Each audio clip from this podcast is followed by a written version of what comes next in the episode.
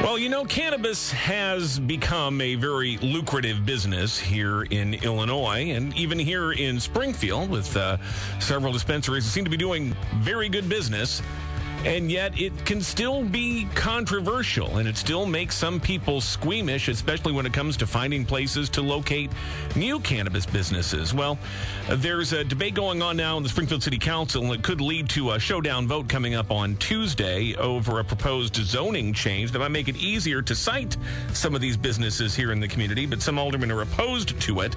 Joining us now is Jeff Fulgenzi. He is part of a group that wants to bring a, a cannabis craft grow operation to Springfield if they can find a place where it would be allowed. And right now, that's the challenge. Jeff Fulgenzi, thanks for being here. Welcome. Thanks for having me on, Jim. Well, let's begin uh, by by just explaining what what is a craft grow operation. We're familiar with recreational cannabis, sure. and we've talked about the, uh, the the big you know cannabis cultivation centers that are around the state to supply the the dispensaries here. But what's a craft grow operation? Uh, Governor Pritzker uh, has a program, and the Pritzker administration has a program where they created the Social Equity Craft Grow program, allowing really uh, the, the, folks that have been have been impacted by the failed war on on cannabis. We have uh, the social equity program allows and gives preference to individuals who have the majority ownership of a company that have either had a marijuana arrest, Jim, or have lived five of the last ten years in what the state has identified in the disproportionately impacted area. That map's available online. Um, that's based solely upon uh, arrest, historical arrest arrests. As you can imagine, in Springfield, most of those arrests were north end, east side, and, and south side. So the the map is out there. Um, those the disproportionately impacted area from which our majority owners, uh, you know, lived.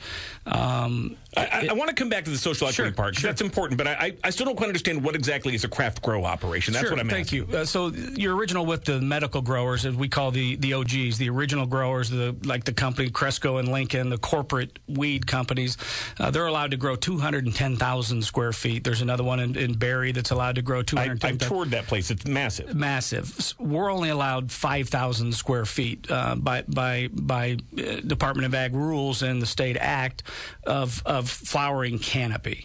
So, uh, you know, in comparison to the two, 210,000 square foot facility in Lincoln, we're more of a boutique shop, uh, uh more of a, a craft beer type of uh, establishment, if How, you will. How's that even fiscally viable? If I can buy pot from a place that can mass produce it and have the economies of scale that go with that, what's my advantage of buying what you could produce? Great question. Uh, it's a question most often comes up with our investors uh, or our potential investors. We think we're going to grow high quality product because we're small scale. We're hand touched, hand handcrafted throughout. Our goal is to grow some of the some high quality stuff, and uh, and we think that uh, frankly, there's you know people are tired of what they call the corporate weed. They're anxious for the craft grows and these smaller mom and pop shops and these frankly disproportionately impacted companies uh, if we're able to hold on to our equity before the big guys come in and try to buy us. Um, but we have to become operational to become, uh, you know, to, to, to, to get into a position where we can make money. And it's not easy. You know, we're trying to recruit investors every day, uh, and it's and it's difficult. Now, don't take offense at this, but sure.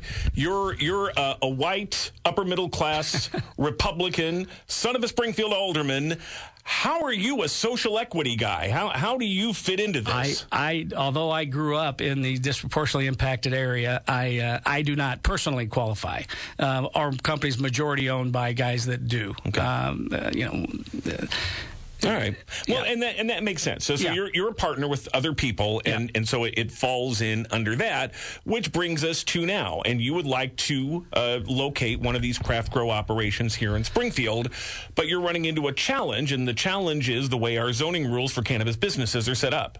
To to the city's credit, a couple years ago they did allow uh, these cannabis facilities. They allowed the dispensaries. We're seeing the benefit of that, you know, and the revenue being generated from that, the jobs being generated and, and to the city's credit, they did that. Unfortunately, when they created these setbacks, and they're I would call them ridiculous setbacks. 2,500 feet, Jim, for an infuser. And an infuser, uh, for those that don't know, is simply someone taking uh, uh THC oil and making gummies or, or some such in effectively a kitchen. Uh, you know, the, the city ordinance calls for a 2,500 foot, half mile setback from, uh, from, from those facilities. From the grow operation, they're requiring 1,500 foot setbacks from homes, from, uh, from residential zoning, from uh, um, uh, daycares, from uh, schools. Um, and, and frankly, if you look at every industrial park in town, homes were built right next to industrial parks. Um, people wanted to live near where they worked. Uh, we, as a craft grow company, want to utilize these existing buildings. You know, we had plans initially to to build out with a significant increase in building costs, with a significant increase in, in, in borrowing costs. I mean, we're, we're seeing four or five percentage uh, increases in our in our borrowing costs. So building a new building is really cost prohibitive. So we really need to go into uh, just as Damian Johnson has done, uh, uh going into a, an existing building uh, that already exists, which reduces our cost to to start up. Uh, and so we, we want to go into the industrial parks in Springfield.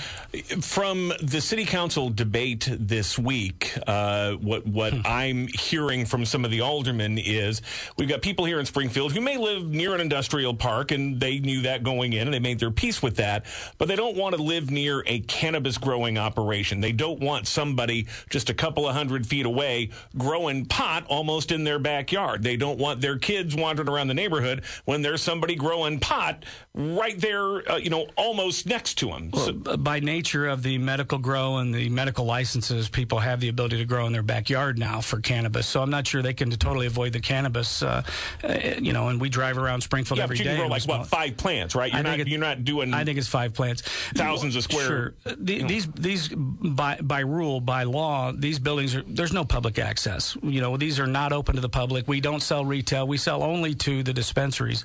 Uh, the notion that anyone who would even know what's inside of them, I would argue they wouldn't. We we don't want that. These are you know 24 hour monitoring by the state police. There's you know well secured fenced in buildings, um, and you know in terms of the smell, we hear that often, typically by people that you know are anti cannabis and you know it's fear mongering and demagoguery, if you will. They talk about the smell. Well, I I much prefer the smell of unburnt marijuana than the smell of burnt marijuana, which we smell at almost every intersection in town. Uh, but uh, uh, Am I going to get a contact high from walking around by your building and breathing in uh, the the air? So glad you asked, and this is an important point. And, and listen, I, I have tried to better our community and engaged in community development my entire adult career. We wouldn't do anything to harm a neighborhood. The, these buildings, one of the biggest risks to our operation is is air and contaminants in the air, whether it's bugs or whether it's pollen from other plants. So we we have effectively scrubber systems. We believe that 99.9 percent of any smell will be eliminated before it even leaves the building. Um, you know, if we can scrub you know, burnt coal into white steam, certainly we can clean air that may have a, an unburnt marijuana smell.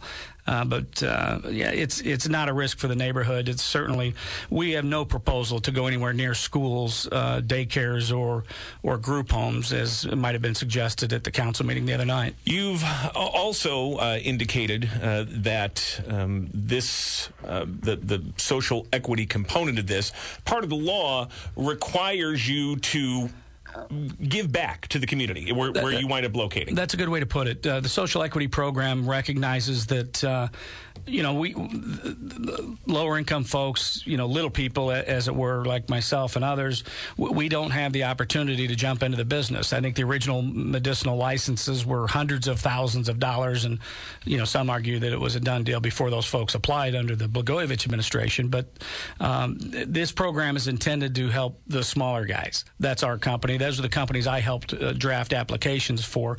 Um, I know there's four or five of them that want to locate in Springfield right now but again are having trouble locating. So the social equity program, by application, we had to share with the state how we're going to engage in the community, how we're going to give back, if you will.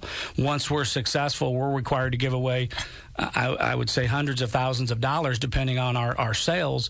Uh, and frankly, as I shared with the neighborhood groups and the aldermen, I want to give back to our community. Our, our investors, our community wants to be in Springfield. We want to give back to the communities we're familiar with. Uh, Damian Johnson, as an example, spoke before the council, tried desperately to get the council to change zoning to allow him to operate in Springfield. Uh, he finally threw in the towel and went to Danville. He's building out right now in Danville. These these companies were multi-million dollar investments. We're going to create 25 to 30 jobs once we're operational, a million to a million and a half in payroll, and we've got to give money back to the community.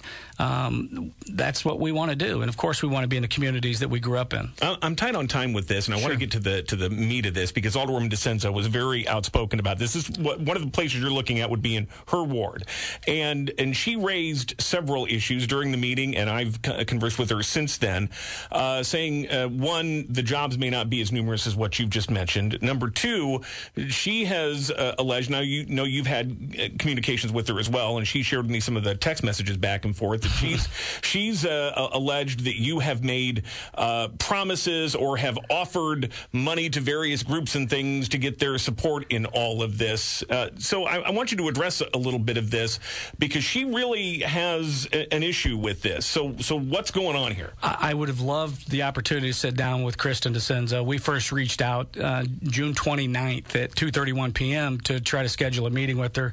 She indicated she's unavailable for pretty much the next month. Uh, has been unavailable to talk. We're, you know, we're willing to talk at any time.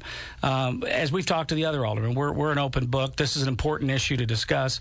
Um, we have no secrets to hide. We, we want to tell everybody our story. We think it's a good story to tell. Um, Alderman DiCenzo's actions, quite frankly, were disappointing. Um, no, no potential investor in this community should be treated the way that our company has been treated. Um, we simply want to invest in our community. Uh, there are buildings in Kristen DiCenzo's ward that are vacant, one of which I have an interest in, has been vacant since 2006, Jim. Uh, basically, second wind since 2006 suits our needs perfectly. I'll share with you that's actually the third or fourth building. Uh, we tried to buy another building on Rochester Road that didn't meet the setbacks. I, on our application to the state of Illinois two years ago, we had another building uh, that was, uh, you know, excuse me, out near the airport uh, that didn't meet setbacks either. So uh, we, we've got a great deal of interest in, in a number of buildings, but every industrial park, you know, you're familiar with the buildings behind, uh, you know, Teamster Teamster Way back there, where FedEx and behind Lowe's on the north end along 55. That entire industrial park's excluded, Jim, because you know 211 feet across the divided highway is residential zoning. Yeah. Uh, so it, you know even Pillsbury Mills used to be in my county board district. We've tried for years to try to figure out how to you know make that site productive. If that was green grass today, the city council ordinance excludes us from investing in that area. They're effectively creating investment exclusion zones that force us basically into the green fields out, out west of town. Last question. Uh, she also said this is about more to do with helping an alderman's son. And while she didn't mention the alderman by name, Alderman McMenamin very helpfully threw your dad's name out there so we knew what was going on. Uh, to what extent is your dad involved in this, and, and how much of a factor is that? Uh, my dad is interested in in the sense, as he said on the floor, that he wants to see these industrial parks be utilized. He recognizes, as the other aldermen do, that we have vacancies in our industrial parks, and this ordinance excludes the industrial parks. We want to reinvest in these parks, and uh, and it's important for us to go in there. My my father, along with the other aldermen, Roy Williams, is, uh, is sponsoring the ordinance. Believes strongly that we should be allowed to invest in industrial parks, and I will say, Jim, that you know, elected officials should be able to decide today as current zoning ordinance allows, I mean, we can put an oil an oil refinery in the industrial parks. We can put car smashing plants and, and, junkyards in there. We should be able to decide today: are these appropriate uses in our industrial parks? And, and that's what we're asking the city to consider. Uh, and, and, any notion that, that we're trying to bribe people because we're a social equity company, frankly, it, it's disgusting. We're committed to making our community better, and it's just a cheap shot. And people taking personal attacks. And, and what do people do when they can't argue the facts? They attack personally, and it's unfortunate. Nobody should be treated that way.